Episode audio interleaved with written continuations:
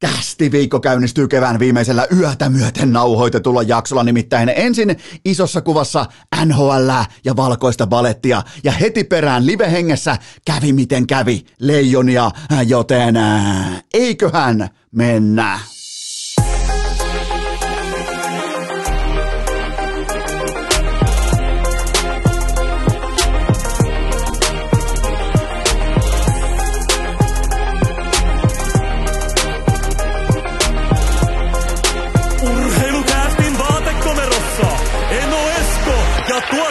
Kobe. Tervetuloa te kaikki mitä rakkahimmat kummikuuntelijat jälleen kerran kohtalaisen navakan viikonlopun jälkeen. Urheilukästin mukaan on maanantai 30. päivä toukokuuta ja mulla ja tuottaja Kopella meillä ei ole minkään näköistä käsitystäkään siitä, mitä Suomen leijonien M-finaalissa tulee tapahtumaan, mutta sulla rakas kummikuuntelija, sulla saattaa olla kohtalaisenkin tarkka kuvailma mielessäsi tätä kuunnellessa siitä, että mitä tässä toivottavasti mahdollisimman eeppisessä M-finaalissa on tapahtunut, joten jälleen kerran tämä jakso, viimeistä sorttia, viimeistä kertaa tänä keväänä. Ensin mä tyhjennän tähän aivan kaiken, mitä mä tiedän urheilumaailmasta, paitsi mitään leijonista. Jakson hännässä hypätään live-hetkeen, on sitten sykkeet kuinka korkealla tahansa, mitä tahansa tapahtuu. Ihan siis tuokaa mitä hyvänsä. Mä oon välittömästi vaatekomerossa loppusummerin jälkeen, joten siitä tulee hauskaa. Te, te saatte siis ihan täysin autenttisen sunnuntai-illan, jopa niin kuin sunnuntai, maanantai, yön ää, live-reaktion Eno Esko. Mä siis sanoa jopa live-erektio, ei tässä kuitenkaan mitään puhtimäki olla. Hyvin lähellä oli jopa live-erektiota, mutta se voi hypätä myös siihen maailmaan, ja mä en paheksu sitä yhtään, mutta tämä on viimeinen jakso tällaista kyseistä ää, formaattia, että ensin käydään läpi ison kuvan aiheita, sitten hypätään live-hetkeen, että mitä mä just sillä hetkellä, se kaikki saattaa ää, tuntua maanantai-aamuna todella naurettavalta, mutta mä tykkään tehdä ää, impulsiivista kamaa just sillä hetkellä senlaista, kuin mä sen koska ikinä tahansa siinä muodossa ajattelenkin. Ja se on myös teidän mielestä. Mä näen numeroista, mulla ei tarvitse sitä niinku erikseen ää, tavallaan niinku avata. Mä näen numeroistakin, että nämä on helvetin suosittuja segmenttejä, missä hypätään loppusummerin jälkeen välittömästi aski ja tyhjennetään hiha sen osalta, kun siellä on materiaalia. On se sitten tunnetta, on se sitten dataa, on se mitä tahansa, niin se tulee aina raakana, aina suorana ja mitään ei oteta pois. Joten ää, nyt tämä jakso, tämä on viimeinen merkintä siitä, kun hypätään kesken jakson katsomaan ottelua ja sen jälkeen hypätään purkittamaan välittömästi loppusummerin jälkeen. Ja tämä on myös aika selkeä merkki siitä, että kesäkausi kyllä vain on alkamassa ja kaikkihan teistä tietää, miten tärkeää tämä eeppinen huippurheilulaji nimeltään golf on meikäläiselle, koska mähän synnyin aikoinaan golfkentän kupeessa ja mä muistan, kun meidän pappa, silloin oli, tota toi, ää, silloin oli Taylor Made in Back, niin me käytiin papan kanssa, mä olin nelivuotias, käytiin ottamassa swingejä jo ja sitten isän kanssa käytiin ihan viikoittain jopa Välimeren maisemissa, käytiin Dubai, siellä ei ole mitään edes vielä rakennettu, ei ole edes golfkenttiä, käytiin silti siellä jo golfaamassa, käytiin ää, Floridassa ja Kaliforniassa, kaikkihan tietää se, että mä oon syntynyt golfperheeseen. Mä oon aina jotenkin niin kuin katsonut golfia todella, todella arvokkaana ja merkittävänä urheilulajina. Kaikki teistä tietää sen, miten mm, tavallaan niin kuin pyramidin huipulla mä pidän golfia kaikkien vaativien huippurheilulajien joukossa. Joten nyt on ilo ja kunnia ilmoittaa, että urheilukästin ikiomat golfkamat, ne löytyy osoitteesta hikipanta.fi ja siellä on sitten sellaista, miten sen sanoisi, siellä on sitten sen sortista tavaraa, mitä te et olisi ikinä uskonut, että urheilukäst omasta mankelistaan, omasta äh, tuotemyllystään laittaa markkinoille. Muistakaa, se kaikki on rakkaudella tehtyä ja golf kuitenkin, kaikki muut kesälajit on aivan täysin turhia, paitsi golf. Ja jos joku teistä saatanan hulluista, jotka ajatte niillä Audi Q-kaseilla katkarapukerholle, niin kuin totta kai minäkin, koska mä oon golf kasvatti, niin tota, jos joku teistä ostaa ton urheilukästin golfpaidan, niin ostan hattua, koska onnittelut siitä, että sä oot rikas. Nimittäin kun mulle tarjottiin niinku erilaisia golfpaitoja tai että ää, siellä oli tällaisia mun mielestä ihan riapuja ja kaikkia ihan höpö höpö paitoja. Mä sitten sanoin, että mä haluan virallisen Tiger Woodsin Sunday Redin. Mä haluan sen sunnuntai punaisen paidan. Niin sen jälleenmyyntihinta, jos et mikään. Menkää katsomaan, hikipanta.fi. Se ei ole sitten nimittäin mikään halpa paita. Jos joku teistä saatanan, ei siis äh, kollegoista, niin jos joku teistä ostaa tämän paidan, niin nostan kyllä silinterihattua nyt kun me ollaan täällä Country Clubilla ja meillä on kaikilla asiallinen pukeutuminen, niin tota, nostan hattua. Menkää tsekkaamaan hikipanta.fi, siellä kaikki urheilukästin golfkamat, koska vain golf on arvokasta, kunnioitettavaa ja tavallaan niin tällaiselle Seppäsen aatelissuvulle sopivaa urheilua, joten hikipanta.fi, muistakaa golf rinnassa, golf sydämessään. Sitten toissijaisten urheilulajien pariin nimittäin jokaisen lätkäfanin unelma. Paitsi oikeastaan John Tortorellan, se on nyt totta. Colorado Avalanche vastaan Edmonton Oilers. Mulla on popcornikone pauhannut tuossa pari päivää jo aivan täysin taukoamatta, koska tässä on sitten ihan kaikki. Tässä on eeppisen ottelusarjan tuoksua, sekä popcornin tuoksua, että myös tiettyä offensiivisen sonnin tuoksua ilmassa, koska ää, siinä missä Kutserov vastaan Barkov oli tietyllä tapaa kuitenkin mestari ja kisälli, niin nyt ollaan kahden kokemattoman kisällin erikoisessa maailmassa. Nathan McKinnon vastaa Connor McDavid. Kummallakin vastassa veskarit, jotka ei saa mm, mitään kiinni. Tämä on ihanaa. Tämä, tämä on siis, Tämä on se syy. Ja nyt ollaan hyvin lähellä myös Eno Eskon kesäisiä yöheräämisiä kello vaikka 0300, mitä se ikinä onkin, kun mennään konferenssifinaaleihin. Niin tämä on jotakin, mitä on pakko nähdä, kun on kaksi näin hyperoffensiivista nuorta supertähteä ja sitten kaksi maalivahtia, Äh, Mike Smith ja Darcy Kemper, eli Akakapuutto, ne ei saa mitään kiinni. Ne ei välttämättä edes näe kiekkoa. Ne koittaa lepakko hengessä signaalipohjalta arvioida, missä kiekko saattaisi lentää. Niillä ei ole mitään käryä siitä, missä se kiekko kulkee tai mihin se on menossa.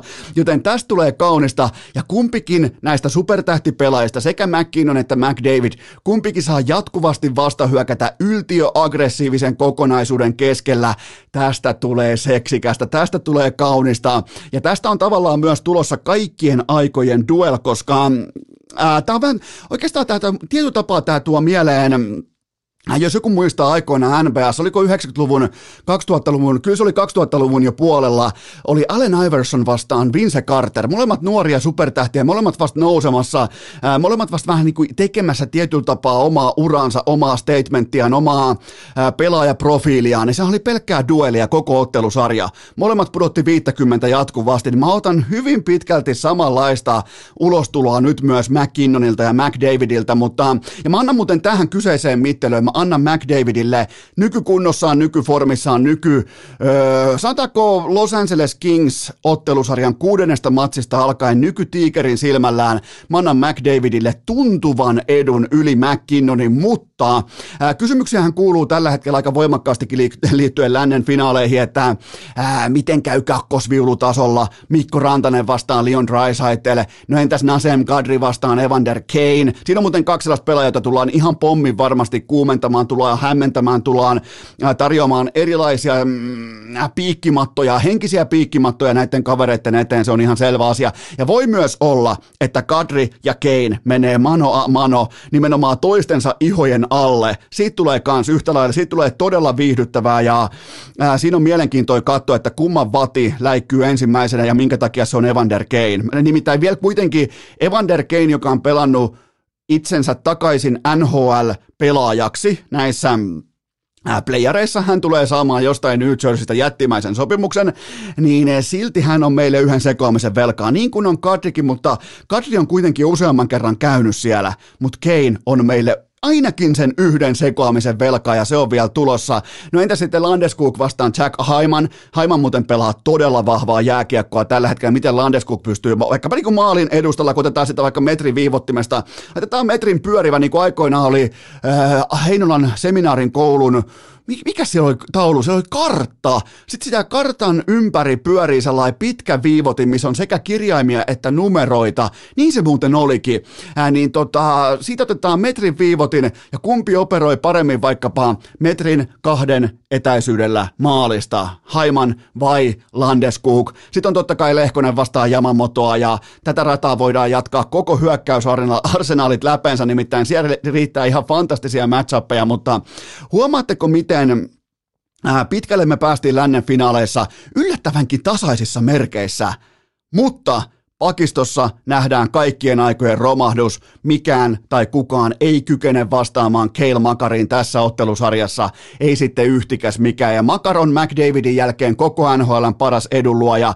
Ja vaikka tämä ottelusarjan äh, markiisi, iso juliste, viritetään totta kai McKinnonin ja McDavidin varaan, niin tästä tulee – Kale Makar vastaan kaikki Edmonton Oilersin laitahyökkäjät. Ja siitä tulee ihana sirkus, koska se mikä on ö, orastaen sama oli St. Louis Bluesillakin, mutta nyt kun mennään vielä seuraava askel eteenpäin, niin eihän joku Leon Draisaitl tai nehän siis vaihtaa jatkuvasti McDavidin kanssa sitä, että kumpi jaksaa milloinkin puolustaa ja ne yrittää kätkeä toisiaan vuorotellen, mutta eihän niillä, mä sanon tämän kaikella rakkaudella, mutta eihän niillä ole minkäännäköistä aikomustakaan puolustaa tosissaan vastustajan offensiivisia pakkeja. Ää, ja nyt on tähän saakka on päästy ihan ok halvalla, koska vaikkapa Calgary Flamesillä tai Los Angeles Kingsillä, varsinkaan kun Drew, äh, Drew Doughty oli kokonaan sivussa, niin ei ollut minkäännäköistä uhkaa kiekollisesti puolustuksen osastolla. Ei siis ei Flamesilla ole yhtään uskottavaa todellista supertähtiluokan kiekollista pakkia. Vaikka se on hyvä joukkue, niillä ei ole yhtäkään. Sen takia se ei, voi, se ei ollutkaan mulla mestarisuosikkien joukossa. Joten äh, tästä tulee kaunista, kun äh, Edmonton Oilersin varastavat laitahyökkäät lähtee operoimaan Keil Makaria vastaan. Siitä tulee ihan mieletön äh, edunluonti mahdollisuus Colorado Avalancelle, joten mä asetan tämän ottelusarjan, vaikka kaikki ottaa jatkuvasti, totta kai ihan siis perustellusti McKinnon ja McDavidin kädenvääntöä, mutta mulla tämä ottelusarja on Keil Makar vastaan Edmonton Oilersin kaikki laitahyökkääjät ja, ja, ne, ja ne vähäiset pakit, jotka pystyy tekemään jotain offensiivisesti, niin miten, miten, miten toinen aalto, kolmas aalto pystyy Edmontonilla vastaamaan tähän, mitä Makar tarjoaa jatkuvasti, suurin piirtein 43 pinnaa jääajasta, netto, nettojääajasta, mitä hän pystyy tarjoamaan Coloradolle, joten mulla tämä on äh, Keil Makarin harteilla tämä kyseinen ottelusarja, äh, joten kysymys kuuluu, Miten Keil Makar pelataan pois, ja nythän aika monikin varmaan nostaa jo kättä viittausasentoon, että hei, he, heitetään siihen vaikka kolmos-nelosketju jarruttamaan ja heitetään vaikka pulju tohon. Ei, ei, ei missään nimessä, vaan nimenomaan, kun sulla on se kaveri siellä, joka pelaa sen 43 pinnaa nettoajasta joka ikinen ilta, niin sun pitää pystyä vastaamaan tuleen tulella. Sä heität jatkuvasti Makarin kentällä olo aikana sinne McDavidia ja tai Drysaitelia jatkuvasti. Ei poikkeuksia. Jatkuvasti as, at, askiin. Sä et etsi tässä kohdin jarrupelaajaa, vaan sä haluat vastata nimenomaan sirkukseen sirkuksella, koska se kiekolla puolustaminen, se on nykypäivän trendisana ja nyt se astuu suurempaan rooliin kuin ikinä. Älä anna pelivälinettä Keil Makarille, koska se tekee näistä naurun alaisia näistä Edmonton Oilersin laitahyökkäistä, prässäjistä, kärkikarvaajista aivan kaikista, joten ota se lelu pois, puolusta kiekolla, heitä sun parhaat kiekkokontrollipelaajat askiin silloin, kun siellä on Keil Makar, mikä menee peliajallisesti hyvä, ettei yksi yhteen suhteessa McDavid ja Keil Makar, joten se on siinä. Siinä on se matchup, joten nyt se, niin kuin me nähtiin Jay Woodcroftilta, kokemattomalta päävalmentajalta, erittäin rehvakas kättely Game Vitosen jälkeen Saddle Domeissa Gälkärissä, kun hän meni oikein, oikein niin kuin isoista salunasta, meni sisään sinne kaukaloon, että nyt aletaan kättelemään sarjan jälkeen legendaarista päävalmentajaa, että minä olen olen tässä, niin nyt tämä sama rehvakkuus pelutukseen. Se makaron siellä jatkuvasti. Siihen pystyy vastaamaan jatkuvasti yhtä lailla sekä 97 että 29, jotka pystyy puolustamaan kiekolla makaria vastaan siten, ettei makar ole jatkuvasti kiekossa. Tähän ee, mä, mä uskoisin, että 70 pinnaa valmentajista näkee tämän asian täysin väärin, täysin niin kuin, epänykyaikaisesti, että makariin, makariin suhtauduttaisiin ikään kuin, että heitetään sinne jarruketjua, heitetään sinne kapuloita rattaisiin. Ei mitään kapuloita. Laita sinne sun parhaat pelaajat, jotta Makare ei pääse loistamaan. Ja Makare ei ilman kiekkoa yhtikäs mitään, ja hänestä tulee välittömästi, samalla kun sitä kiekkoa ei ole, hänestä tulee samalla sekunnilla absoluuttinen puolustuspelillinen vuotokohta, johon muun muassa vaikka St. Louis Blues pääsi iskemään aika laadukkaasti. Joten siitä tulee vuotokohta kun sinne heittää parhaita pelaajia jatkuvasti ää, Makaria, joka on yksi NHLn parhaista pelaajista, niin sitä vastaan. Joten silloin Edmonton Oilersin edunluonti voi yltää Stanley Cup-finaaleihin saakka. Ei missään muissa olosuhteissa, vain tässä skenaariossa, että Jay Woodcroft on se sama rehvakas kaveri, kun tulee salunan ovista sisään, niin uskaltaa heittää 97 ja 29 jatkuvasti Makarin kanssa samaan aikaan kentälle. Sitten vielä muistetaan Muistetaan McDavidin standardi. Tämä ei ole mun asettama, tämä on teidän asettama. Tämä on lätkäfanien, tämä on McDavid-fanien, tämä on jopa sivistyneidenkin jääkiekko-ihmisten standardi. Eli hän on Kretskin perinnöllä höystetty Sidney Crosby. Ja mikäli hän on sitä, niin hän voittaa tämän ottelusarjan. Hän etsii tien voittoon. Hänellä on se Skadi Pippen tuossa tukenaan. Hänellä on se Jari Kurri tukenaan. Hänellä on se Geno Malkin tuossa tukenaan. Joten yhteenveto. McDavidin myötä mä annan tulivoimassa edun Oilersille. Sanon tämän uudestaan. Tämä saattaa vähän sokerata, mutta mä annan McDavidin ja Drysaitelin uskomattoman pelin luonti kyvyn myötä. Mä annan näiden kahden pelaajan takia ihan vakavissani ja täydessä aikuisuuden tilassa mä annan tulivoimassa edun Edmonton Oilersille. Veskareista kukaan ei saa yhtään mitään kiinni, mutta tässä kategoriassa ohut etu kuitenkin Coloradolle. Pakistossa järkyttävä etu isännälle, nimenomaan Keil Makarin muodossa. Valmennuksessa ja kulttuurissa iso etu Kalliovuorille. Kotietu McKinnon, Keil Makar, Rantanen, GM Säkik. Ja mä en silti näe ylikävelyä mä en näe ylikävelyä. Teistä aika moni varmaan näkee Colorado viidessä, Colorado jopa neljässä, näin poispäin. Mä en näe mun piti pitkään pitkään istua, vähän niin kuin pokeripelaaja menee vaikka time bankille, se pohtii, laittaa aurinkolaiset päähän, se pohtii, pohtii, pohtii, se käy läpi sitä jakoa, se miettii erilaisia skenaarioita, se ynnäilee, se, se, se, se pänttää, se pohtii, se on pankilla edelleen, niin mä oon tällä hetkellä pohdintapankilla, nimittäin puolet mun kropasta ja puolet mun aivoista haluaisi sanoa Edmonton Oilers kuudessa ottelussa Stanley Cupin finaaleihin, mutta Keil Makarin myötä mä laitan Colorado Avalanchein finaaleihin seitsemän upean kohtaamisen jälkeen. Urheilukääst! Podcastien Maria Nurdin. Mulla on teille huippunopea kaupallinen tiedot ja sen tarjoaa urheilukästin pitkäaikainen pääyhteistyökumppani Liikkukuntokeskukset. Älä ota kesää vastaan itsestäänselvyytenä. Muista pitää itsestäsi huolta. Muista pitää keskivartalosta huolta. Muista panostaa itseesi. Käy ilmaistestaamassa liikku. tästä keskiviikkoon kellon välillä 16-19. Ota vaikka kaveri mukaan. Käy toteamassa se, mistä on sulle pitkään paasannut. Käy toteamassa laitteiden etäisyydet, ilmastointi, laatu, viihtyvyys, kaikki. Se löytyy osoitteesta liikku.fi, Suomen paras kuntosali, liikku.fi, käykää testaamassa. Äh, tähän kylkee myös toinen huippunopea kaupallinen tiedote ja sen tarjoaa Sports Car Center. Nyt se kesä vasta alkaakin, on se muuten aika mukava heittää se äh, golfbacki sinne äh, G8 Audin, Audin peräkonttiin, kun lähdet paikalliselle klubille, joten teistä monilla on kesäisiä autounelmia. Kaikki laatuautot yhdestä osoitteesta scc.fi, vikkelää, turvallista, monikäyttöistä, sähköllä, bensalla, ihan miten tahansa. On se unelma mikä tahansa, niin se vastaus on scc.fi. Anna sun autounelmas asiantuntemuksen käsi. Siellä on kuitenkin 30 vuoden kokemus laatuautoista ja se osoite on scc.fi ja nyt jatketaan. Urheilukääst! Esa Lindelin etureisien arvostuskerhon kunniajäsen jo vuodesta 2018. Epäilemättä muutama teistä pohtii, että miksei ole mitään leijonista, niin se johtuu ihan putipuhtaasti siitä, että leijonat live-hetkessä sunnuntai-ilta, jopa sunnuntai-maanantai-yönä on tässä jakson hännällä. Eli oikeastaan tämän kysymysvastaussegmentin jälkeen tulee lyhyet mainokset ja sen jälkeen hypätään live-hetkeen ihan sama mitä tapahtuu. Mun täytyy myöntää, mä alan kohta katsomaan tätä MM-finaalia ja mun on sen verran pakko myöntää, että Mä en tiedä minkä puolesta mä jännitän. Mulla on siis Suomen mestaruutta liuskalla on ja kaikkea niin kuin Suomen MM-kultaa liuskalla jokaiseen lähtöön, mutta jotenkin mua jännittää tietyllä tapaa näiden pelaajien puolesta, että uskaltaako ne riittävästi nauttia tuosta hetkestä, koska mä en välttämättä tuossa vaiheessa uraa tai tuossa iässä, niin ehkä en olisi ihan täysin ytimeen uskaltanut itseäni päästä, joten mä toivon, että jätkät uskaltaa pitää hauskaa, mutta kuten sanottu, mä en, mm, mä en ota mitenkään tähän niin kuin alkujaksoon tai näihin ensimmäisiin segmentteihin,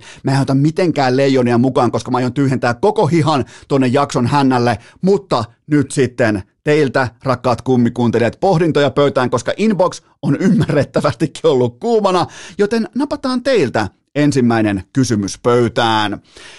Mikä selittää Carolina Hurricanesin kotivierasjakosuhteen? Ei mikään, ei mikään. Mä, mä, mä, mä sukelsin syvälle tähän kyseiseen kysymykseen ja tähän pohdintaan ja tähän koko äh, tavallaan niin kuin uskomattomaan mustavalkoiseen asetelmaan siitä, että joukkue A, joka osaa pelata äärimmäisen hyvin kotituvassa jääkiekkoa, on aivan täysin sysikammottavan paska vieraskentällä ja se on mulle ihan täys mysteeri, koska runkosarjassa Rod Brindamurin porukka oli koko idän toiseksi vahvin vieras joukkue. Kotona totta kai silloinkin väkevä, mutta 106, 116 runkosarjapisteen perusbetoni se valettiin erittäin vahvalla vieraspelaamisella. Jopa lähti sellaisena porukkana tähän playoff rupeamaan, jonka piti olla hyvä, ettei koko NHLn parhaista vierasjoukkueesta ja ei pinssiäkään, ei hippaakaan vieraissa tähän saakka, joten äh, Carolina Hurricanes, mikä sen identiteetti on? Se on työmääräjoukkue, se on efforttijoukkue, ja se ei, sehän ei koskaan ole elänyt vaikkapa ykkös-kakkosketjuista, yhdestä supertähdestä, taidosta tai YVstään. On täysin käsittämätöntä, että suorituksen panostusarvo, eli effortti, heittelehtii tällä tavalla nyt jo kuuden ottelun mitassa yhteensä. Ensin Bostonia vastaa TD Gardenilla, kalsarit oman pään yli kolme kertaa, nyt sama homma Rangersin kanssa. Rangers, joka ei kuitenkaan niin kotipelaamisen saralla, niin en mä ei kukaan tuolla pelkää MSGtä tai New York Rangersia ja ei mitään käyttöä siellä vieras kaukalossa Carolina Hurricanesillä. Antti Ranta kotonaan kansmait voittaja, mutta vieraissa hän on se Ana, joka karkaa kaukalon sivuluukusta mummolaan. Mä en voi käsittää tätäkään, koska mä oon kuitenkin seurannut Anan uraa tommosen, heitetään nyt vaikka, heitetään tuolla ujo vaikka 14 vuotta, 13 vuotta vähintään, niin en mä tätäkään ole nähnyt Analta, että kotona tarttuu kaikki, vieraissa ei tartu mikään. Nytkin Game 6 MSGllä heti avausmaalisen Motten äh, ranne, totta kai pakin jaloista, mutta se ei, se ei mene läpi, se ei mene ikinä kainalosta läpi. Sitten mikä äh, Jaadin kainulaisen Ritvan pojan äh, pien Teemu Selänen tyyppinen raitin pelaajan tuttu feikki, että ota vielä kerran kämmenen, sen jälkeen Anahan luki siinä ihan selvästi syöttöä, poikittais syöttöä, mutta ja sitten Sibanejaard tekee tämän pienen kämmenen avaamisen vielä kerran ja sen jälkeen sitten siitä samasta liikkeestä ää, laittaa kiekon kohti puikkoja ja sieltähän se meni sisään, mutta, mutta tota, oli kuitenkin miten oli. Niin, ja annas mä vielä toteen sen verran, että tämä kotipelaaminen, sen takiahan tuolla performoidutaan vahvasti runkosarjassa, että sulla on se ratkaisevan ottelun sekä koti, että sitä kautta myös tuomari etupuolella. Sitähän on kyse. Ja mullehan riittää siis se, ja sen verran mä vedän kotiin päin, että mulle riittää Antti Rannan kansmaittiin myös se, että se dominoi vain kotikenttää näissä playereissa ja, ja voittaa Stanley Cupin. Mietikää, että lähtee nyt etu, äh, lähtisi nyt äh, kotiedulla myös Tampaa vastaan, sen jälkeen kotiedulla myös mahdollisesti Edmontoniin vastaan, joten pelkästään kotona voittaminen riittää Stanley Cupiin Antti Raanalle ja Carolina Hurricanesille, mutta kuitenkin tähän hetkeen, niin mun mielestä tämä kaikki lankeaa valmennukselle enemmän kuin vaikkapa Floridan äh, vastaanottamas viippi. Miten, miten meritoitunut veteraanikoutsi ei saa ukkojaan tätä paremmin ryhtiin vieraskentällä, kun toi on efforttijoukkue. Se jää työstä vajaaksi. Se on vähän niin kuin jopa työtä pelkäävä porukka vieraissa. Ja kotona se on ihan uskomaton tehomankeli, joka jyrää kaiken elävän tieltään. Mulla loppuu, loppuu käsitys. Mä en tiedä. Vastaus on, jos, jos olisi voinut, niin säästäisin vaikka nyt minuutteja tai aikaa, tai olisi niin kuin, no sanotaanko vaikka ääninauhurissa olisi tietty limitti tai vastaavaa, niin mä olisin voinut vastata tähän kysymykseen, että en, en tiedä, koska aivokapasiteettini ei riitä käsittelemään tällaista asiaa, missä jokin voi olla näin mustavalkoista, mutta äh, tätä on tosi, tätä on suorastaan niin kuin mahdoton pukea järjen kaapuun. Tätä ka, äh, niin kuin tavallaan kahtia jakautuvuutta Carolina Hurricanesin pelaamisessa, mutta tämäkin sanottua, niin en mä ole huolissani. Ei mulla ole mitään syytä olla huolissani. Otetaan seuraava kysymys. Jatkuuko Hurricanesin kotilento? Hyvä. Tämä tulikin mukavasti tähän perään, koska Game 7, siis maanantai, tiistai yönä nyt tähän ihanasti samaan pakettiin, ja mä en näe mitään syytä, minkä takia Boston-sarja ei toteutuisi täysimittaisena uudestaan. Neljän ketjun yliluistelu on läsnä. Itse asiassa Carolina Hurricanes tässä kutospelissä, minkä joku jossain voisi sanoa, että Ana hävisi. Mä en sano. Ja siellä, me ei sanota, me ei sanota sitä. Joku jossain, joku tuhma poika voisi sanoa, että Ana hävisi tämän kutosmatsin, niin tota, Karolainahan oli aika hyvä. Karolaina oli eka kertaa vieraisi ihan oikeasti aika laadukas porukka, parempi jääkiekkojoukkue näistä kahdesta myös 2-5 tappiossaan, mutta ää, mä otan neljän ketjun yliluistelua ja Antti Raanta maalillaan totta kai MVP-luokkaa, koska kotikenttä, perhekatsomossa, kahden lapsen isä, kaikki hyvin, kaikki normaali, kaikki tuttua. Kattokaa, kun ei me yli kolmekymppiset, niin ei me oikein tonne vie, niin lähetä tonne oikein niin merta edemmäs kalaa. Ei me, se on sellainen nuorten poikien juttu on niin kuin, dominoida myös vieraskentällä, niin minä ja Ana ja kumppanit, niin ei me oikein tuolla, niin kuin, en mäkään jossain niin kuin Hesassa, en mä saisi mennä ravintolaan. Niin tota, mä ymmärrän tämän täysin, minkä takia Analla ei kulje vieraskentällä, mutta mun mielestä Rangersilla on kuitenkin nyt unelmasauma, koska niillä on tyrmäjän mahdollisuus. Panarin, Zibanejad, Sesterki, jonka nimeä mä en osaa vieläkään lausua oikein. Muistakaa, se pitää sanoa Sestjorkin. Ja mä sanon sen Sesterkin, mikä on väärin. Mutta sitten kun mä oon sanomaan Kime Timos, Kime, Kimmo Timos tyylisesti Sergei Bobrovskia, alan sanoa Poporovskiksi, niin tulkaa hakemaan mut sitten vasta pois. Mutta mä pyydän anteeksi sitä, että mä en sano Sestjorkinin. Harjoitellaan Sestjorkin.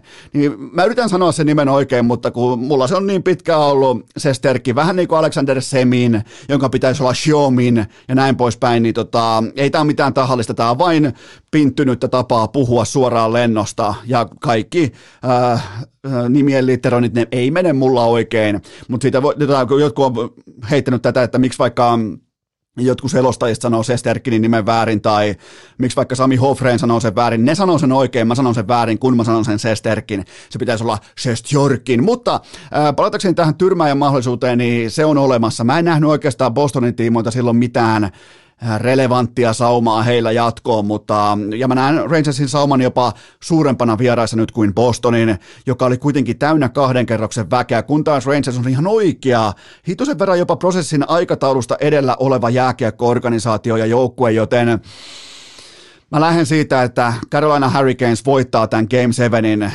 tutuin teemoin, neljän ketjun mankeli, Aho, kumppanit, siihen Antti Raanta, joten katsotaan, onko tuolla itse asiassa on vielä kysymys liittyen tähän, joten otetaan tähän välikköön seuraava kysymys. Kuinka paljon Sebastian Aholla on painoa harteillaan seiska pelissä? Tähän saakka playereissa 13 matsiin vain 10 paunaa ja vieraissa kuuteen otteluun oikeastaan ihan täysi poissa oli, joten tämä kaikki, tämä kaikki ontuminen vieraskentällä amerikkalaisessa urheilussa on kuitettavissa siten, että sä kannat sun joukkueen luvattuun maahan kotikentällä. Siitä on kyse. Ja, ja Suomessahan koko ajan mitataan jotain pistepörssiä tai jotain muuta vastaavaa, niin Jenkeissähän se kiinnostaa kuluttajaa, fania, asiantuntijaa, sen kulttuurin edustajaa todella vähän, että mikä on se vaikka pistepörssin sijoitus tai vastaavaa, jos sä olet tärkeimmillä hetkillä parhaimmillaan ansaitun kotiedun vaiheilla, niin se riittää. Joten totta kai mä otan Sebastian Aholta fantastista Game 7 jälleen kerran, ja ähm, Ahollahan on kyky nostaa kivet kottikärryn kytkin hetkillä, kuten vaikka pallaan, joku saattaa vaikka Oulussa, ehkä jopa Haukkiputtaalla saakka muistella, että tuolla Ahonpojalla on muuten ihan ok kyky astua esiin, vaikkapa Game 7 jatkoajalla, jos asia niin tarvitsee.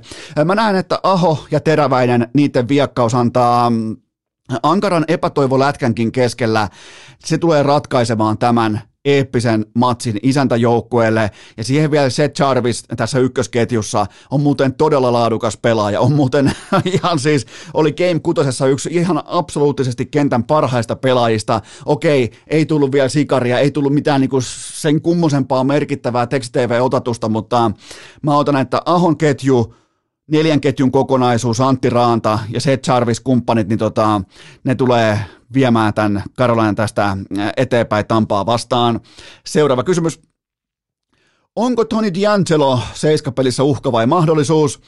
Öö, tavallaan hänen vatinsa on kuin koko Carolina pienessä kuvassa. Vain vieraissa läikkyy ja, ja se lopun sirkus on oikeastaan aika hauskaa MSGllä nyt kutosmatsissa ja Kotkaniemikin katsoi siitä vierestä, kun se oli, Kotkaniemi taklattiin jäähän, sen jälkeen Tony D'Angelo päättää laukoa kiekon tyhjään maaliin jo niin kuin Sesterkinin ohi, korjaan Sestjorkinin ohi, eh, niin Kotkaniemi katsoo sinne perään, että ei vittu, joutuuko tässä vielä lähteä nenähommiin, ja se lähtee silleen, no, oh, mikä se on se meemi, se oh shit, here we go again, tyyppisesti lähtee valumaan kohti kaukalon kulmaa, joten tota, mutta kuitenkin fakta on se, että D'Angelo tähän sarjaan vain 0 plus 1 kuuteen peliin.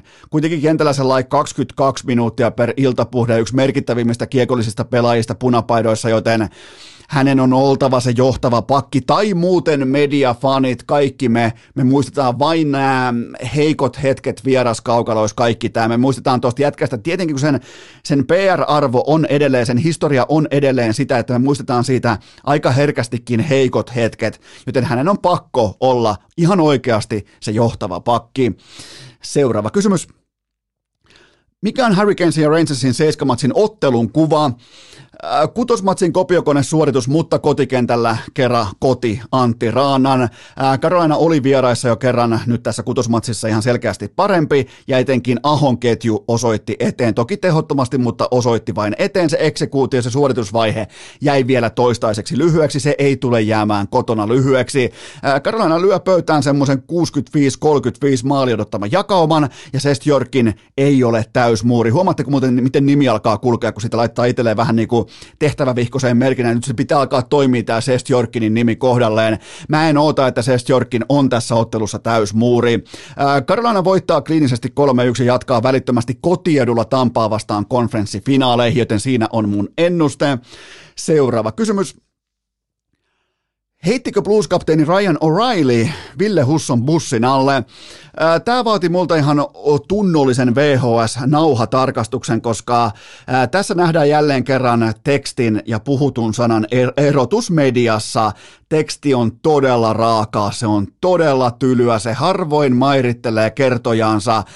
Ei O'Reilly Hussoa mihinkään nakannut, ei bussin, ei junan, ei yhtään minkään liikkuvan objektin alle. Husso ei ollut riittävän hyvä. Itse asiassa O'Reilly puhuu siinä erittäin niin kuin, sanotaanko tällaisessa kapteenimoodissa, että kertaa sitä ottelusarjaa, että mä uskon, että oltaisiin menty seiskapeliin ja me menetettiin, meidän, äh, me menetettiin äh, Binnington, sen jälkeen puhuu omasta vastuusta, joten se ei ole tavallaan niin puhunut mitään siihen liittyen, että Binningtonin pois putoaminen olisi mitenkään liittynyt häviämiseen. Eli se, niiden lauseiden perään virkkaaminen tekstimuodossa oli tällä kertaa kapteenin kannalta äärimmäisen eh, niin kuin, raaka menettelytapa. Mutta teksti on tekstiä, sille ei voi mitään, sitä on ollut aina, siitä asti kun höyrykone keksi, tai ei oikeastaan sitä ennenkin helvetin kauan aikaisemmin, mutta tota, teksti on tekstiä, se hyvin harvoin mairittelee kertojaansa, mutta siis faktahan on se, että Husso ei ollut riittävän hyvä, eikä siihen tarvita kapteenia tai entistä Consmite-voittajaa paikalle sitä toteamaan. Husso ei ollut riittävän hyvä. Husso hävisi Darcy Kemperille veskareiden duelin. Husso oli hyvä tässä kutosmatsissa, ei riittänyt yhtään mihinkään. Joten siinä pitää pystyä ottaa ne isot torjunnat, just ne torjunnat, mistä Husso vaikkapa urheilukästi vieraana puhui. Joten hän tietää ensimmäisenä itse, että ei ollut riittävän hyvä ja ei mitään muuta kuin toistoi sisään. Huippurheilijan ura jatkuu ja huippukesä alle ei mitään muuta kuin lappua kouraa uutta sopimusta ja uuteen liittoon, uuteen nousuun. Tämän kauden, tämä kausi heitetään kopiokoneeseen ja tehdään vielä paremmin vähän. Niin tota, siitä on kyse. Ei, ei Husso ollut riittävän hyvä. Husso ei ollut riittävän hyvä siihen, että St. Louis Blues olisi edennyt tästä ottelusarjasta jatkoon ja e- ei kukaan voi pahoittaa siitä mieltä, vaikka O'Reilly olisi näin sanonut. Vaikka hän ei ikinä sitä sanonut, hän ei ikinä sitä sanoisikaan, koska hän on aina class act, mutta ei, ei meidän täällä tarvi alkaa repiä persettä sen takia, että Husso ei ollut riittävän hyvä. Tämä on urheilua. Tuolla on ollut useampi suomalaispelaaja, jolla on ollut kynttilä vakanalla näissä playereissa. Itse asiassa absoluuttisten onnistujien määrä on aika kapea. Miro Heiskanen, onko muita? No hirveästi ei ole vielä sellaisia, ketkä on ihan sinne oman öö, huipputasonsa yläharjanteelle saakka pystynyt itseään pelaamaan. Ja sen takia näitä toistoja laitetaan sisään, että ollaan parempia. Joten siitä on kyse. Seuraava kysymys. Onko Real Madrid viikonlopun jälkeen urheiluhistorian suurin organisaatio?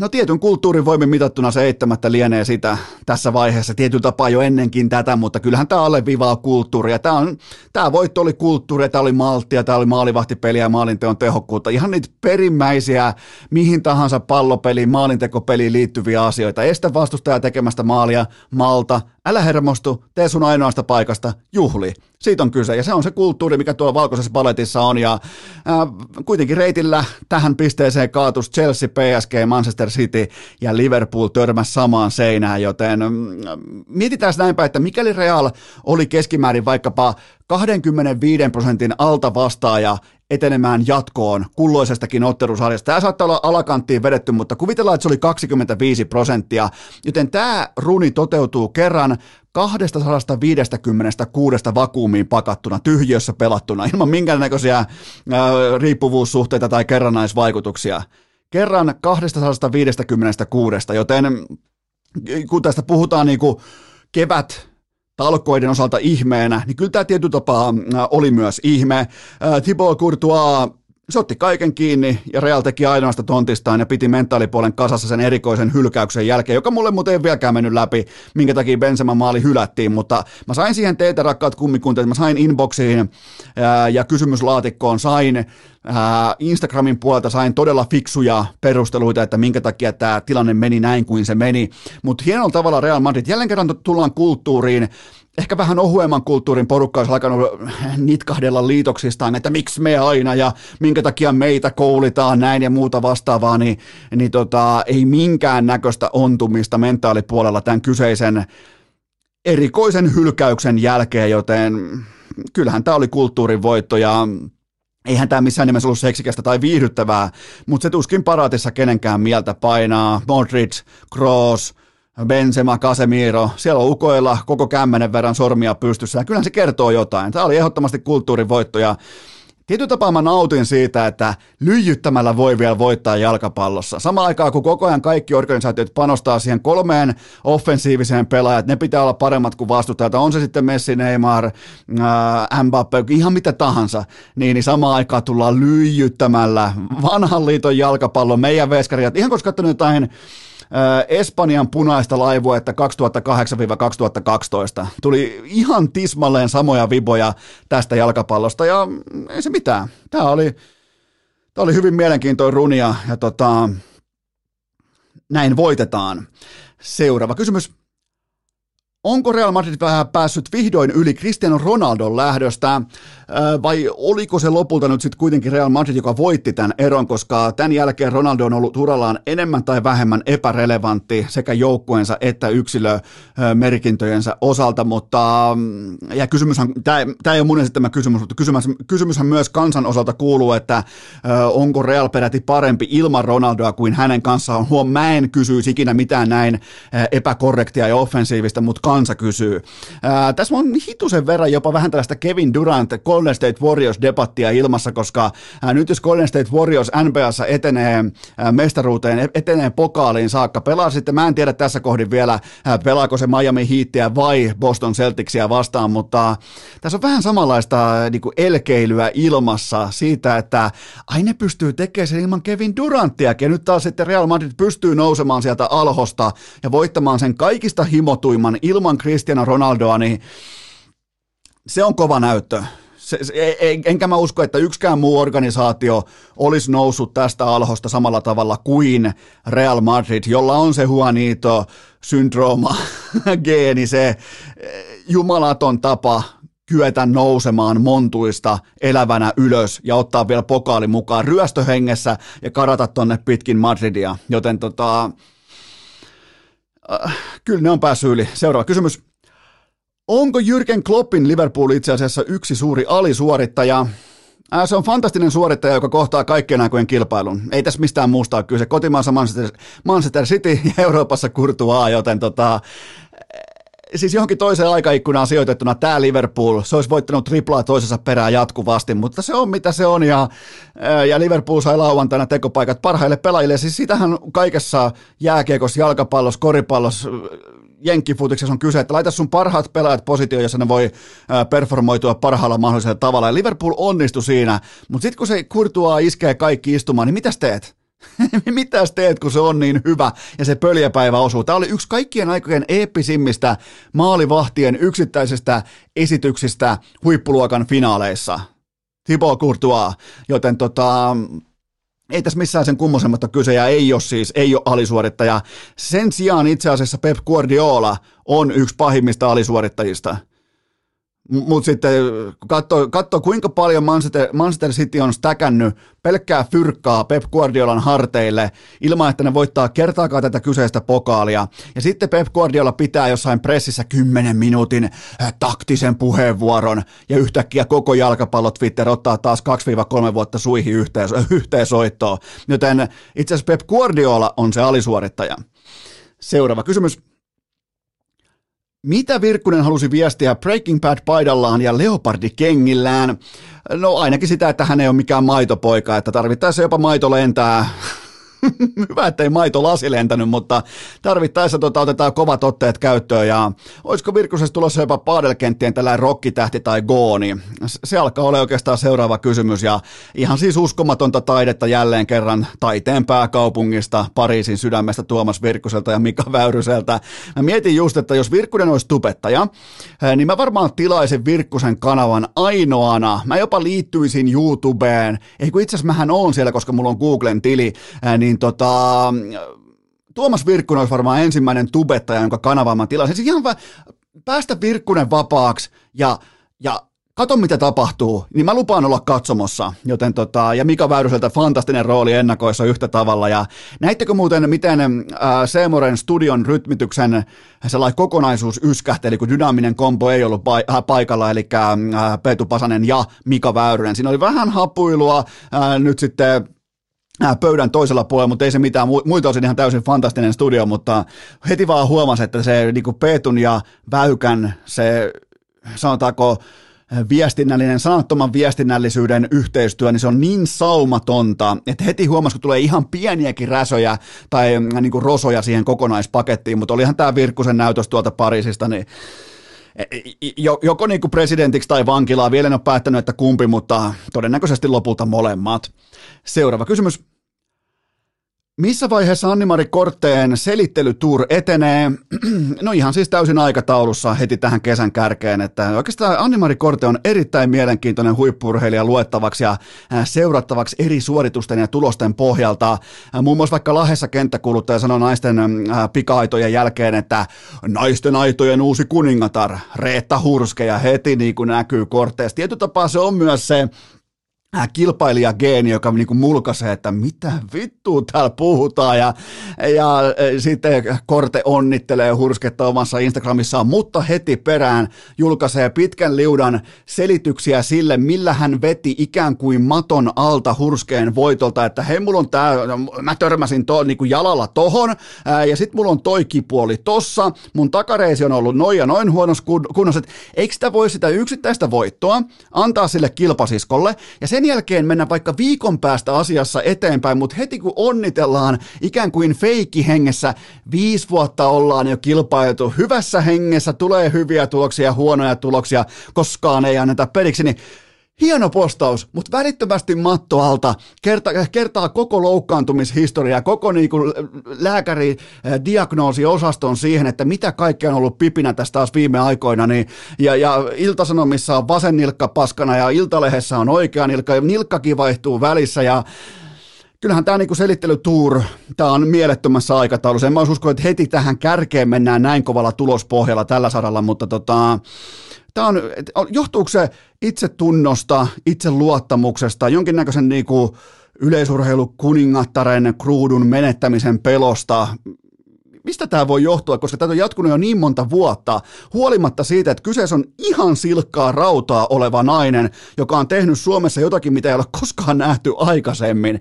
Ja ikään kuin sillekin pitää jo välittömästi keksiä valmiiksi uusia selityksiä, että miksi tämä ei välttämättä ole ikuista tai minkä takia tämä välttämättä ei toistu. Ja ja jatkuvasti on jonkin näköinen selitys olemassa sille, minkä takia ei juosta alle 10 sekuntia näitä taitoja. Niin sitä mä en käsitä. Sitä on vaikea ostaa, helvetin vaikea ostaa, mutta tämänkin sanottua erittäin mielenkiintoista seurattavaa, koska tämä on ainutkertaista, tämä on Makvan Amerikanin ohella ainutkertaista materiaalia Suomessa.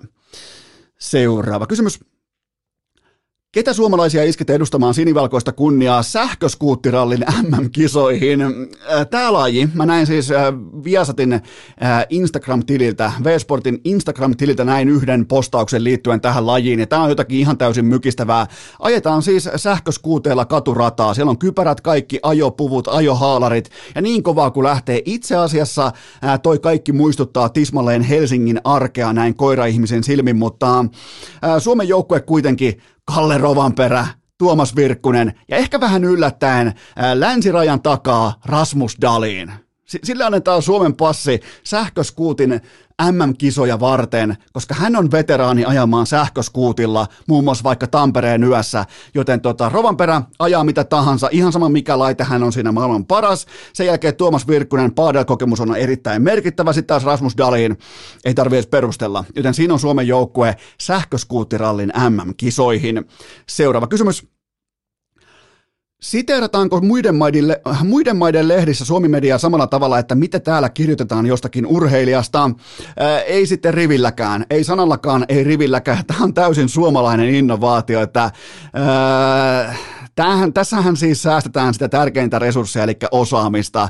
Kun voi tarttua vaikka jonkun NHL-kolumnistin tekstiin, jossa heitetään vaikka joku suomalaispelaaja armottoman kritiikin alle, niin, niin se on sitä helpointa, se on se kaikista merkittävin oikotie, se on se Siinä ei tarvitse käyttää senttiäkään omaa luovuutta, ei osaamista, eikä ihan aina edes aikaakaan. Voi upottaa suoraan twiitit mukaan juttuun tai mitä tahansa, niin e, e, tämä on ihan täysin suomalainen innovaatio. Että lähdetään, sen businesspuolen mä ymmärrän, tämä on todella tehokasta, tämä tuo hyvin klikkejä sisään. Toinen on sitten vielä se, että miten vaikkapa Äh, eräs erittäin meritoitunut IP-lehden toimittaja sopi erikseen ruotsalaistoimittajan kanssa, että vastaavasta ruotsalaislehdestä, että nokitellaanpa hieman toisiamme arvokisojen aikana, koska Suomessa klikataan niitä uutisia, missä, tai niitä juttuja, missä ihan mielettä, niin kuin, missä selkeästi todetaan, että Ruotsissa kritisoidaan Suomea tästä tai tästä asiasta, niin niitä klikataan Suomessa ihan tajuttomalla tavalla, ja Ruotsissa ketään ei kiinnosta, miten Suomessa heistä ajatellaan. Joten tota, tämä on, tämä on mielenkiintoinen juttu, ja tämä on ihan täysin meidän suomalaisten innovaatio, ja, ja tota, ei, ei se, se on mitä se on ja se on riman alta menemistä, mutta hei, mä teen sitä työkseni, joten pidetään pieni tauko ja mennään eteenpäin. Urheilukääst! Täällä ei nostella divisioona viirejä kattoon. Aivan tuota pikaa mennäänkin sitten Leijonien live-hetkeen sunnuntai, maanantai, yön tuoksinaan, mutta tähän välikköön mulla on teille kuitenkin huippunopea kauhupallinen tiedot ja sen tarjoaa linkosua. Savupekonin makuinen ruislahtu, se on kuulkaa tämän kesän päivän selvä valinta. On sitten vaikka isoa juhlaa tulossa ensi viikonloppuna, on sitten tulossa ihan mitä tahansa, ei mitään muuta kuin ruislastuja tarjolle. Ehkä joku dippi kylkee, ei ole välttämätöntä ja sen jälkeen lakkia ilmaan toimii sekä dipillä että ilman. Muistakaa linkosua. Tunnistaa kaupasta siitä, että siinä on iso auringon kuva, siinä lukee linkosua. Tsekatkaa se äh, pussi, missä lukee isolla bacon. Bacon, se on se mitä sä etsit. Se on nimittäin savupekonin makuinen ruislastu. Suomalainen vanhan liiton sympaattinen ja aito perheyritys. Menkää tsekkaamaan osoite linkosua.fi ja ostakaa kaupasta testiin ruislastuja. Tehkää se testi. Kertokaa mulle mitä ajattelitte. Nimittäin on todella hyviä ja ennen kaikkea terveellisimpiä kuin perinteiset chipsit, joten savupekonin makuinen ruislastu linkosua.fi. Tähän kylkee myös toinen huippunopea kaupallinen tiedot ja sen tarjoaa urheilukästin pääyhteistyökumppani Wilson Koffe Lahtelainen piskuinen altavastaaja tulospiilojen kauneimmat ajat edessä. NHLn konferenssifinaalit, se on kuulkaa kaunis ottaa kupponen kuumaa Wilsonia siihen aamukahviksi ja ei mitään muuta kuin sukeltaa NHLn huippupeleihin. Kaikki tämä Ottakaa joku papulaatikko tai kahviuna, kesä on niillä oikea oppisesti varusteltu ja on muuten ihan priima juhlakahvi. Isoja juhlia tulossa ensi viikon loppuna ympäri Suomen. Tsekatkaa Wilson Coffee. Juhliin voi sopia vaikka nelonen tai jopa vitonen, joten käykää tsekkaamassa. Muistakaa esittää kauppoihin toiveita, jos te pidätte tuotteesta ja kulutatte sitä. Hoitakaa, että sitä on teidän lähikaupassanne. Verkkokauppa löytyy osoitteesta wilsoncoffee.fi ja nyt live-hetkeen välittömästi Leijonien M-finaalin jälkeen. Urheilukääst! Kaivohuoneen loputtoman piikin siirtely jatkuu tälläkin kaudella. Mä rakkaudesta laueemmalla laulamaan, mutta herra Jumala, se on kulkaa Suomi on jääkiekon maailmanmestari jälleen kerran.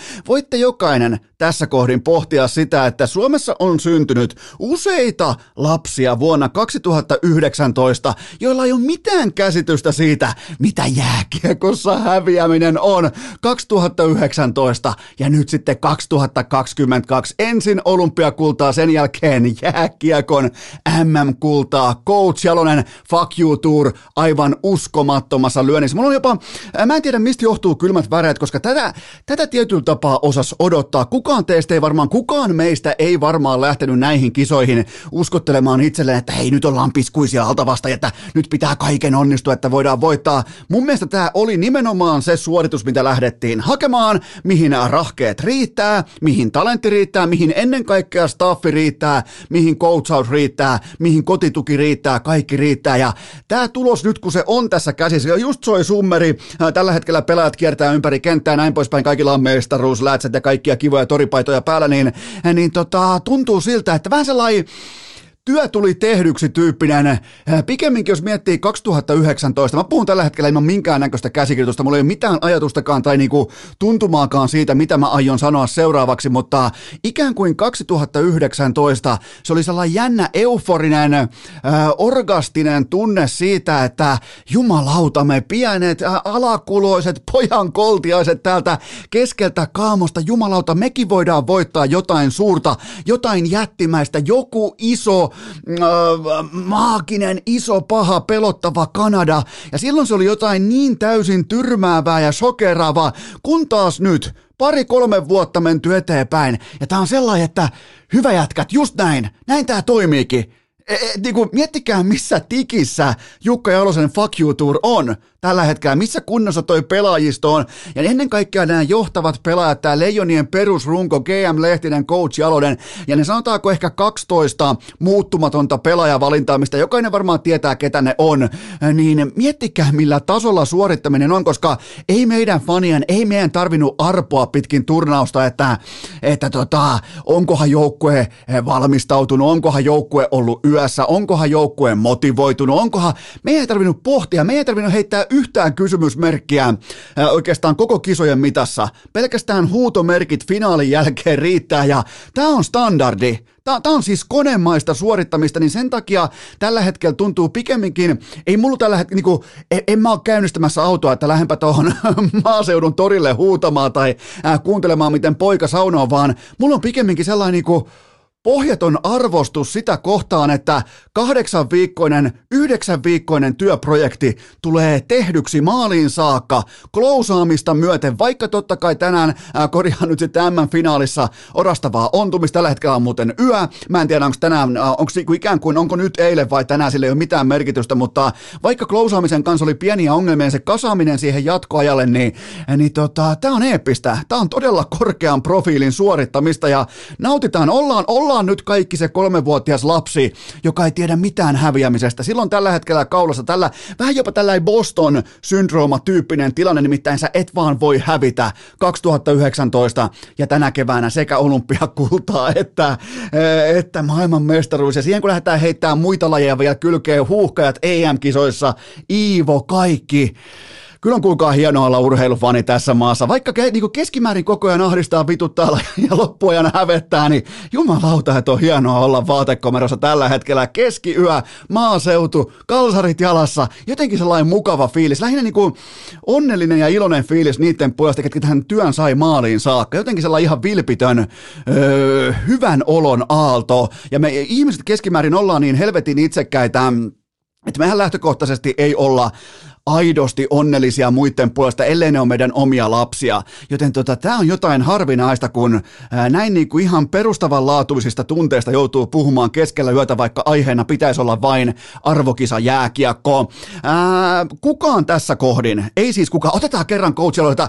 Mulla on nimittäin just suora yhteys tällä hetkellä, mulla on suora linja auki Tampereella, mulla on coach Jalonen haastattelussa. Ää, coach, pitkästä aikaa urheilukästi, tervetuloa. Mikä on sun prinsiippi tähän kyseiseen alkavaan viikkoon? Pelataan, pelataan, juhlitaan, niin juhlitaan. Onko mitään kommentoitavaa tästä kolmannen erän? Minkälaista se draama oli nimenomaan sitä penkin päästä katsottuna? Pelataan, pelataan, juhlitaan, niin juhlitaan. Keltä pelaajista otat nyt ikään kuin seremonia mestari viittaa tähän sekä maanantaille että tiistaille? Onko ketään, onko ketään tässä vaiheessa nousemassa esiin? Pelataan, pelataan, juhlitaan, niin juhlitaan. Kiitoksia coach Jalonen, kiitoksia näistä ajatuksista. Äh, äh, Mukava saada Ukko mukaan, ei muuta kuin kaikille sinne äh, mitä parhainta juhlahumua Tampereelle, mutta kukaan tässä kohdin ei odota pelitapa-analyysiä urheilukästistä ei kukaan, absoluuttisesti ei kukaan, joten nyt pitää hypätä Darknetin puolelle ja aloittaa salaliittoteoria, koska mä oon käynyt tämän mun pääkopassa läpi jo kymmeniä kertoja, vaikka summerisoi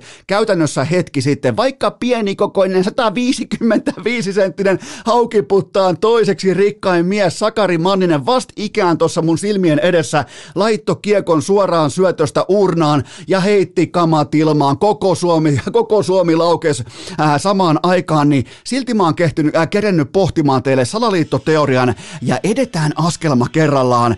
Ensin tässä ottelussa päästetään Kanadan johtoasemaan, jotta päästään jahtaamaan. Me rakastetaan jahdata, me tykätään siitä, kun me ollaan ikään kuin meiltä on viety tikkari käsistä, me päästään juoksemaan tikkarin perässä. Se saa suomalaisen ää, urheilukuluttajan fanin, se saa sellaisen tietynlaiseen hurmostilaan. Ää, sitten Miro Heiskanen, NHL-vahvistus, yksi NHLn parhaista shutdown-pakeista, yksi parhaista kokonaisvaltaisista pelaajista. Hän lyö itseään ihan siis konkreettisesti mailalla päähän ja Suomi saa kohtalaisen ison ylivoiman. Mehän otetaan se vastaan. Tämän jälkeen coach Jalonen kutsuu aikalisän ja Mikko Manner piirtää kuvion ja nyt tarkkana, jolla poistetaan Kanadan ainoa maalivahti kaukalosta. Samalla toki tynty, äh, syntyy yksi yksi tasoitusmaali, mutta se MG-maali on ikään kuin se on sivutuote sille kuviolle, jonka Coach Manner piirsi, että saadaan Kanadan ainoa, kella on veskanikamat mukana hallilla, saadaan tämä toimia pois kaukalosta kertavenytyksellä. Miettikää, sivuttais-syöttö, poikittais-syöttö, Heiskasen Vantaimeri tahalleen maalin ohi, se kimpoaa MGlle, missä veskari joutuu erittäin epäluontaiseen sekä sivuttais- että äh, syvyysliikkeeseen. No sehän katkoo kaikki tästä, sanotaanko lantiosta alaspäin, ihan kaikki nivelet, joten ainoa veskari pelistä pois tällä kyseisellä Mikko Mantereen ää, piirtämällä kuviolla ja siitä totta kai nyt sitten myös Mikael Granlundin tasoitusmaali. Ja tämän perään harjoitellaan hurmostunnelmaa MG etuyläseen 2-1. Jollekin, mä en edes tiedä kuka oli maalissa. Mulla on ihan pakko nyt myöntää, että mä en tiedä kuka oli Kanadan maalissa. Sillä oli Frölundan maski, mikä muuten periaatteessa pitäisi olla cancelissä se seuran nimi, mutta tota, ää, siis joku paikallinen divisioona maalivahti ilmeisesti. Mentikö jopa Champonin osastolle? Mä en tiedä, mutta peli on 2-1.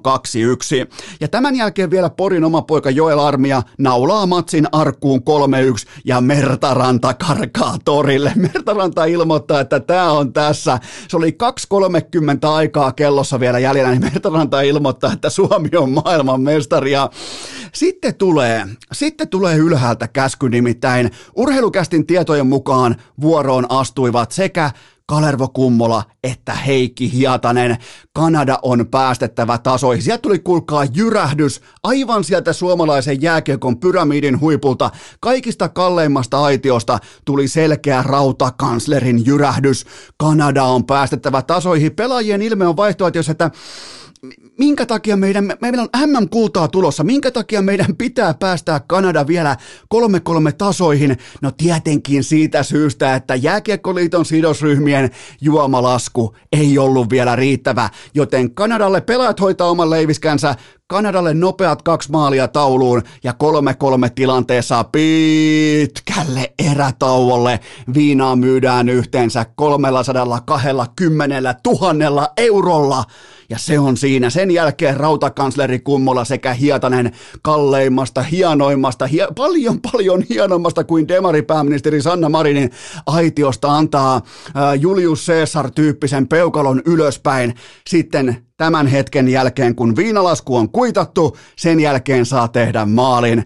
Ja sitten loppu onkin kosmetiikkaa, jääkiekkomaailman kankein kaatuja Hannes Björninen Klaaraa ylivoiman ja iso tykistö pätkii Kanadan sekä ottelun ajassa 66-42. Mario Lemieux ja Arto Laatikainen 66-42. Se on siinä ja siinä on myös urheilukästin salaliittoteoria. Joten tämä oli ihan selvä tapaus. Tämä eihän tässä mistään, tämähän oli ihan paketissa, oli lähempänä neljää yhtä, viittä yhtä kuin kolmea kolmea tämä ottelu, mutta piti vielä kerran Onniselle ja Hartwallille ja kumppaneille niiden sidosryhmille vielä kerran kaataa kurkku täytyy, kun molemmat ne on stäkännyt tonne pelkkää hallin. Mä oon muuten kuullut noita lukemia, mitä nämä isot yhtiöt laittaa tähän MM-jääkiekkoon kiinni, niin Mun täytyy myöntää, että mä en, enää, mä en enää taivastele sillä, että pienen fanin vaatimuksia ei kuunnella. Mä sanon, mä, mä linjaan sen vaan sillä tavalla, että kun mä oon kuullut vaikkapa Onnisen tai Hartwallin budjeteista, niin, niin fanit se teidän fanikatsomo sinne päätyy, niin se ei ole tulos ikinä. se, se ei ole tulos ikinä. Niin kauan kuin siellä on Onnisella vaikka joka matsissa 500 omaa ää, kutsuvierasta, niin, niin se teidän fanikatsomo, se ei ole tulos ikinä, mutta se ei ole tämän päivän asia. Mutta tuli vaan mieleen ilmoittaa väliin, että et, tota, ne tulee niin isoilla puduilla, että jonkun pienen fanin vaatimus siitä, että on ispa jääkiekko koko kansan tuote, niin ei tule toteutumaan ensi vuonnakaan, koska rahaa on printattavana vielä ihan helvetisti. Mutta joka tapauksessa siinä oli urheilukästin salaliittoteoria. Ää, vilkaistaanpa hieman kuitenkin isoa kuvaa. Antakaahan sen tosiasian upota ihan ajan kanssa, että Jukka Jalonen ei ole saanut yhtäkään konkreettista päävalmentajatarjousta NHLstä. Miettikää sitä. Ant, antakaa, oikein niin otat ajan kanssa, oot tällä hetkellä vaikka torilla tai aamu darrassa tai aamu paskalla tai aamu lenkillä, missä tahansa, niin pohdi hetken aikaa sitä, että Jukka Coach Jalonen ei ole saanut yhtään päävalmentajatarjousta NHLstä. Siellä on Andrew Brunettet ja siellä on Jay Woodcroftit ja kaikki askissa. Siellä ei ole Jukka Jalosta. Jalosen Fuck You Tour on ihan uskomatonta seurattavaa sen jälkeen, kun ikään kuin joskus 2018-2019 NHL totesi, että ei kiitos. Jalonen voittanut sen jälkeen kaksi MM-kultaa ja kerran olympiakultaa ja periaatteessa kuitenkin ihan vaan vittuillakseen. Joten äh, kyseessä on ihan ehdottomasti totta kai äh, koko maailman top 5 valmentaja, nimenomaan top 5 päävalmentaja. Ja se, mikä on mielenkiintoista nykypäivän jalosessa, niin kaikki hoituu sekä altavastaajana että myös ennakkosuosikkina. Hän on Moneyballin erityisosaaja. Voisi kuvitella, että salary cap liikassa – Moneyballin erityisosaajat, jotka pystyy ensin operoimaan altavastaajana sen joukkueen kohti huippua, ja sen jälkeen kun siitä omasta joukkueesta, omista pelaajista, omista varauksista, niistä tulee mitattäyttäviä NHL-pelaajia, se joukkue, joukkue alkaa menestymään, se pystyy voittamaan myös ennakkosuosikkina. Ja Jalonen on avaimet käteen ratkaisu tähän kaikkeen. Ja, ja, ja kukaan ei ole tarjonnut päävalmentaja lappua Jukka Jaloselle. Ja fuck you tour jatkuu tästä vaan. Vuoden päästä sama ralli, samat kysymykset, sama ihmettely. E, e, e, ja nythän kysymys kuuluu, että tuleeko NHL tämän jälkeen päävalmentaja tarjouksia. Ei tietenkään tuu, koska siellä on helvetinmoinen kiire palkata kaikkia saatana Martin San Luisia jostain 13-vuotiaiden Kanadan ranskalaisten poikien jääkiekkojoukkueesta Montreal Canadiensin päävalmentajaksi. Siitä on kyse. Siis se on rinki, jossa tietty porukka ottaa toisiltaan suihin jatkuvalla syötöllä ja kukaan ei pääse siihen mukaan ulkopuolelta ikinä, vaikka täällä on absoluuttisesti koko maailman top 5 päävalmentaja dominoimassa omalla fuck you tuurillaan. Joten siitä puhutaan, kun puhutaan Jukka Jalosesta. Sitten Mikael Granlund, Tätä se tarkoittaa, kun mä paasaan kollektiiviseen väsymiseen saakka isojen pelaajien vastuusta kirkkaissa valoissa. Tätä se on. Granlund, Manninen, Heiskanen, Armia. siis ihan uskomatonta kytkin hetkien jääkiekkoa ja varsinkin Mikael Granlundin se ilme, se tietty katse, se tietty lujuus, se tietty johtajuus, se tietty kylmyys, tylyys. Kun tullaan M-finaalin kolmanteen erään, niin se, se, kun tullaan sinne mestareiden kympille, tullaan kolmanteen erään, tullaan kytkin vaiheelle, se ilme, siinä on sitä Mikko Koivua, siinä on sitä Saku Koivua, Toivoa tuossa jätkässä. Meinasin sanoa pojassa, mutta se ei ollut poika enää moneen vuoteen. Mä sanoin teille ennen turnausta, ää, siinä päivänä kun Nashville Predators putos, mä sanoin, että nyt tässä muhise, niin kuin nyt, nyt meillä on mestaruus tässä. Se on Mikael Granlund. Ja se on jotenkin erittäin kuvaavaa, että toi jätkä vie tämän joukkueen luvattuun maahan tolla tavalla, tolla ilmeellä, tolla ää, kattokaa ne uudestaan ne tuuletukset ja kattokaa miten se katsoo vaikka Bobi Lehtos tai Miro Heiskasta maalin jälkeen tai, ää, tai miten tahansa. Siinä on se polte, siinä on se Mikko Koivu, siinä on se Saku Koivu ja ehdottomasti jo nyt tässä vaiheessa nuori kaveri jo nyt yksi suurista leijonista, Mikael Granlund ehdottomasti. Ää, Valtteri Filppula kolmen kullan klubiin, Se on elämässä keskimäärin sillä tavalla, että hyville ihmisille tapahtuu hyviä asioita. Ensin 2008 Stanley Cup, sen jälkeen oikeastaan heti perään 14 vuotta myöhemmin sekä olympiakultaa kapteenina ja nyt sitten MM-kultaa yhtä lailla kapteenina. ja käykää samoilemassa pitkin suomalaisia jääkiekkopiirejä. Mä annan teille haasteen mä annan teille tehtävän kautta haasteen. Se kuuluu näin, että etsikää Suomen jääkiekosta sellainen ihminen, joka jollain tavalla kokee Valtteri Filppula vaikkapa voisiko sanoa huonoksi tai paskaksi jätkäksi. Siinä on sun haaste. Käykää etsimässä se. Joten mä en voisi toivoa omakohtaisesti hienommalle kaverille, hienommalle pelaajatyypille, hienommalle ihmiselle, en voisi toivoa tällaista menestystä kuin Valtteri Filppulalle, joka on sitä kaikkea, joka on nimenomaan sitä, niin kuin se tuo sen tietyn arjen, asettaa silti standardin ja silti myöntää äh, tällä hetkellä, totta kai se ei ole enää mikään junnu, se antaa tilaa nuoremmille, kaikki tämä se näyttää eteen, se asettaa tietyn käytösmallin. Oletteko hirveästi nähnyt vaikka äh, tämän vuoden Leijonissa, otetaan olympialaisten nyt sitten MM-kisat, Oletteko hirveästi nähneet leijonia, jolla on vaikka niinku puku puettu päin persettä tai sinne tullaan sinne hallille, kun Kasperi Kapanen konsanaan ketään tietenkään mainitsematta, niin ette ole hirveästi nähnyt. Siellä on jätkät aika ryhdissä, tukka kammattu, siellä on tietty kunnioitus sitä yhteisöä kohtaa ja sen standardin asettaa Valtteri Filppula. Siitä on kyse. Harri Pesonen, kolmet arvokisat, kultaprosentti, huom, ei voittoprosentti, vaan kultaprosentti tasan sata. MM-kultaa 19, sitten tänä keväänä olympialaiset ja MM-kisat nyt sitten mukavasti ja niistä. Kolme, kolme arvokisat ja kolme kultamitalia mukana, joten tota, ää, siinä on Muuramen leveimmällä rintakehällä taas jonkin verran voittamisen kulttuuria siellä, siellä ytimessä, kun lähdetään taas sudittamaan pitkin Patalahden liikenneaseman pihaa, mutta tota, tässä näkee mikä on tarina, siis missä roolissa, millä luottamuksella tullut tuohon Jukka Jalosen luottopelaajaksi ja yksi niistä tarinoista, vähän niin kuin tällainen Marko Anttila ikään kuin ei niin keskeisessä medialuupissa tyyppinen tarina. Harri Pesonen, aivan uskomaton, nimenomaan leijona pelaaja. Harri Pesonen, jumalauta, kiva, jotenkin tulee hyvälle tuulelle. Koke, kokeile, onko, jos, jos sulla on tänään huono päivä, tai sulla on vaikka viikon päästä huono päivä, tai, tai keskellä kesää vaikka vähän tuntuu, että jalkaa painaa, niin sano vaan nimi Harri Pesonen.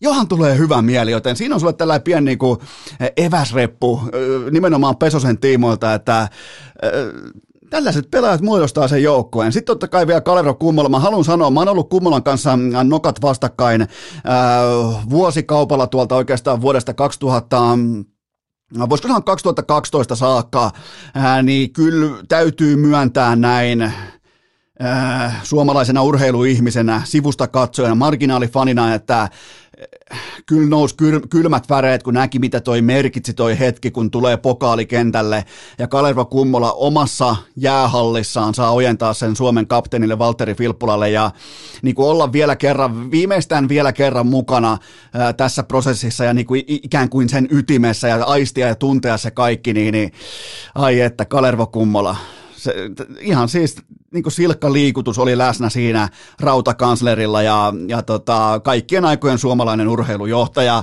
Ää, siinä oli oikeastaan meikäläisen päällimmäiset tähän yöhön ja ensi keväänä uudestaan totta kai lippuihin tuplahinta, koska on vallitseva mestari, kotimestari Askissa. Nyt pitää kuulkaa jääkiekkoliitto, kuunnelkaa tarkasti, ei yhtään lippua myyntiin alle nelinumeroisten. Nyt kato ei mitään muuta kuin Hartwallit ja Onniset, niin ne ostaa kokonaisia pelejä, ne tuo kokonaisen saatanan henkilökunnan per matsi ja, kaikki ei aina ihan tiedä, että mitä lajia ollaan katsomassa, mutta jos se johtaa MM-kultaa, niin se on kulkaa köyhien kitinää kaikki, mutta, mutta tota, mä, mä lähden tästä nyt kuulkaa seuraamaan torijuhlia. Tällä hetkellä maaseudulla on keskiyö, mä lähden seuraamaan torijuhlia. Tällä hetkellä on aika mukavaa actionia ympäri Oulun, ympäri Tampereen, ympäri Helsingin, Jumalauta, Vaala, Forssa, Imatra, Kemi, Kokkola, joka paikassa torijuhlat menossa, joten se on mulle se on jotenkin, mä tykkään seurata, kun ihmiset on torilla juhlimassa. Mun mielestä se on helvetin kaunista aikaa näin sivusta katsojallekin, mutta Leijona tämän kultaa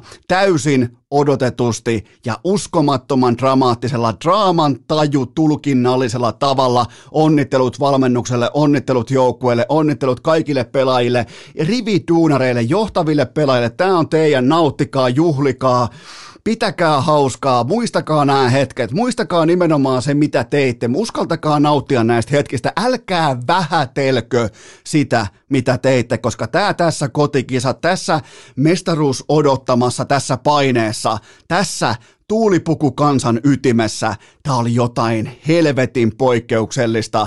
Nauttikaa ja me tehdään nyt sellainen juttu, että keskiviikkona jatkuu. Onneksi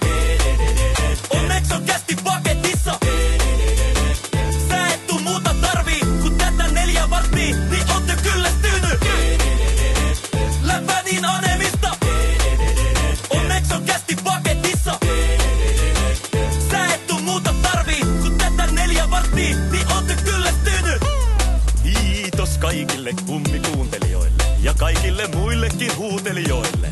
Tämän päivän jakso oli tässä. Valitettavasti urheilukäästiä on odotettavissa myös tulevinakin päivinä, joten anna korviesi huilata siihen saakka. Siinä kaikki tältä erää. Urheilukääst kiittää ja kuittaa peliä. Vaatekomero tyhjenee. Onko äänitys päällä? Leco, é cuca.